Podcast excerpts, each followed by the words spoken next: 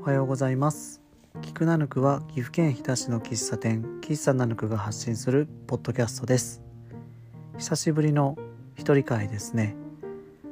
あのー、最近はまたドラマ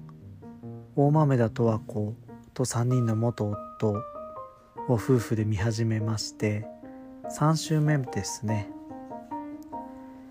もう見るものがなくなっちゃったんでちょっとまあもう一回見よっかっていう軽い流れで見始めたんですけどやっぱりいいですね。面白くて懐かしいなっていうところもあるんですけど1話とか2話見てるとこのドラマが始まった時に1話目でタンブラーが出てくるんですけど大豆田とはこの経営する白熊ハウジングの会社のタンブラーですね、それを見てすぐナヌクもタンブラー作ったなっていうのを思い出しましたね。なんか当時の情景も。浮かんできて。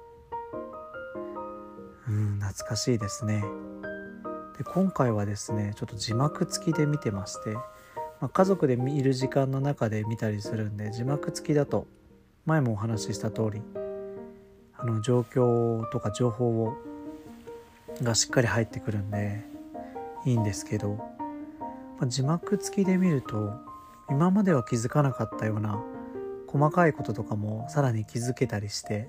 で文字で見るとなおさら面白くてっていうのもあったりするのでおすすめですね。あの白熊ハウジングのもともとの方、まあ、白熊さんって人がやってるんですけどその人の漢字の名前が分かったりとかあの城お城の城に「久しい間」って書いて「久しい間か」それで「白熊」って読むんやって。字幕で出てくることで分かったりとかして。面白かったですね。他にもいろいろあるんですけど、まあ、何ターン目2回目見る人とかは字幕付きおすすめですのでそんな邪魔しないですからね。やってみるのもいいかなって思います。うん。あと謝罪も1個ありまして。以前僕大豆田十和子の話何の時かな？した時に大豆田十和子会じゃなくてなんかミュージックプラストークとかでやった時だと思うんですけどあの僕の一番好きなレオ今井が歌ってる「アタッチメント」っていう曲があるんですけどその曲イントロしか流れなくて劇中では一切流れないんですよねみたいなこと言ってたんですけどえ2話目の一番いいシーンでかかってました。一番最後のとこで。ごめんなさい。あのめちゃくちゃいいシーンなんですよね。カフェで喋ってるんですけどあの店内の光と影のバランスもすごい良くて本当写真作品みたいな情景の中でその曲が流れるんでめちゃくちゃいいのに覚えてなかったのがショックでしたね。今まで何見とったんやってなみんなやってなっていうか今まで何見とったんかなと思ってちょっとショックでしたし誤った情報を流してて申し訳なかったです。なんかやっぱり面白いドラマで英字新聞の下りとかフットサルに誘われる下りとか面白いなとか思ったりあとやっぱり「なんてこった」っていうのがうちであの小さく流行ってますね。無理やり言うようにしてます。あとあの大豆田十和子と親友のカゴメがよくあの家で飲んだり食べたりしてるんですけどすごいいいなって思うシーンがあってあのもやし炒めをもやしを炒めてですねでできたらその場であのお皿にももちろん盛らないしフライパンを置いた先で取り皿も使わずにそのまま食べるんですけどあこれ理想だよねって言って奥さんと見てます。なんかキッチンがとテーブルが本当平行線になってるとか同じものっていうのがすごい僕も今あの翼くんや水江ちゃん丸茂さんに相談しながら進めてる家の件でもそのキッチンとテーブルっていうのは割とそういうスペースになったらいいなと思ってるのでこれが理想だよねって言って見てます。ポンって置いてすぐ食べれてもう料理の時も横にワイングラス置いてたりするっていうのもいいなって思って見てますね。はい。そんなお話でした。でこの間えっとお話ししてたのがお話ししてたのがあってこの間良く君と2人で対談させてもらって2回目の時にアンガーマネジメントの話をしてたんですけどその時は気づかなかったんですけど話し終わって収録終わってからああれそうだったって思ったことがあったのでちょっと今日そんな話をしたいんですけどあのー、あの時ですねあのりょうじくんが「ブラックボックス」っていう本を紹介してくれてその中の一節を読み上げてくれてまあ怒りとかまあその話してた内容が痛みを痛みとして理解してしっかり見るみたいな描写があるんですけど、まあ、なのでそれはまあ怒りとして捉えてもいいんですけど怒ってることを本当怒ってるのをなんで怒ってるかっていうのをしっかり見る。なんで怒ってるのかっていうのをしっかり考えるっていうのを話してていやその時は全然気づかなかったんですよね。ただその夫婦でですねこの間どうしても納得がいかないちょっと腹が立つってことがあって夫婦共通の項目だったんですけどそんなことがあってこれどうしようかなって思ってた時にあのそうだお便りしようと思って2人がよく聞いてるポッドキャストの「えー、オーバー・ザ・サン」にお便りを書こうと思って書いたんですね僕が。うん、であの、まあ、人の意見を聞いてみたいっていう軽い気持ちもあったりしたんで僕らだけ怒ってるのがおかしいのかなと思いつつとりあえずあのメールをメールというかお便りを書こうって言ってダーってパソコンで打ち出したんですよね。でいろいろ文脈を考えたりとかスーさんとか美香さんが何て言うかなとか考えたりとか自分が何で怒ってるのかなっていうのをこう考えながらあの文を作ったんですね。で遅れる準備ができた時にもうすっきりしてたんですよすごい。あれまあ怒ってはいるんだけどもうあんまり気にならなくなってるってなったんですよね。うん、これがそのりょうじくんが言ってくれた話の中にあるんですけどま、何に対して怒ってるのかとか何が納得いかないのかっていうのをこう僕は文章に今回したんですけど文章にして人に聞いてもらう読んでもらうように意識して書いたんですけどそうすることであの客観視ができたと思うんですよね。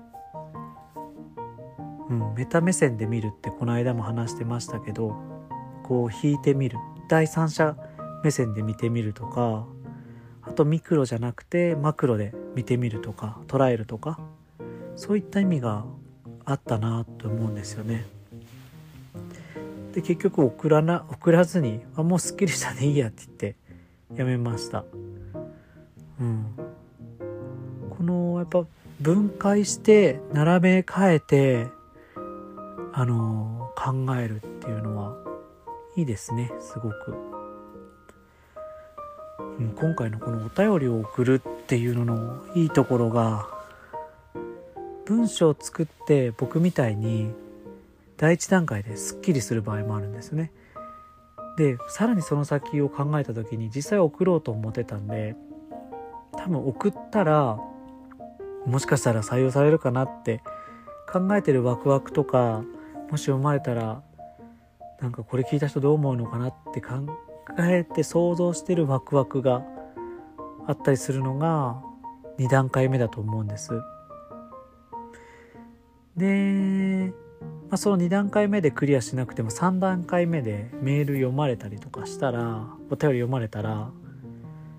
あのその時点でも成仏するかなって思うんですよね。まあ、思いっきりダメ出しされる可能性もあるんで必ずしもとは思わないんですけど。まあ、文章を作ることでもすっきりするしなんかもしまあ採用されたら読まれた時にまた2段階3段階目ぐらいでうん、そういう怒りを消化してくれたりモヤモヤを吹き飛ばしてくれるっていうことがあるんじゃないかなって思いました。うん。分解して客観視するっていうのはこういうことでもあるんだなって思いましたね。なのでお便りを作るのはおすすめです。あのー、どんどん音鳴ってますかね。ちょっと今寝室でお話ししてるんですけどキッチンで奥さんがどんどんやってますね。これあのー、普通の我が家の家庭の音なので安心して聞いてくださいね。やばい音ではないので。はい。もうすぐ止まると思います。止まりました。そう。お便り作るのはおすすめです。これは誰でもできますしね。まああのその怒りとかモヤモヤの内容にもよるんですよね。明らかな相手がいてその人と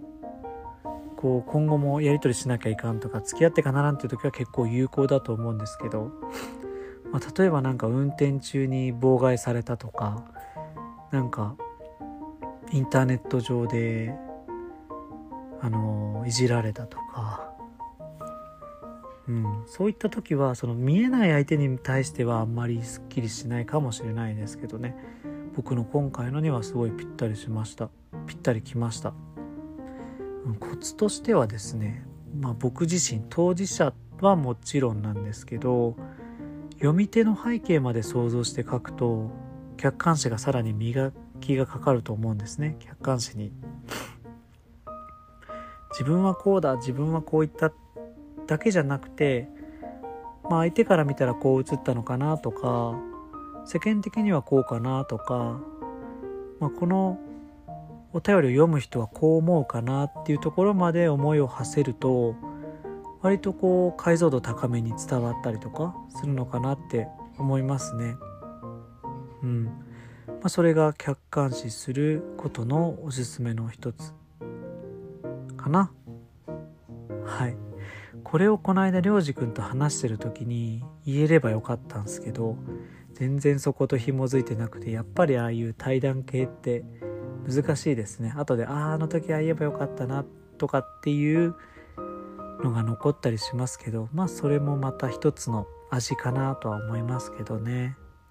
うんそんな僕のアンガーマネージメントを思い出したやつのお話でした、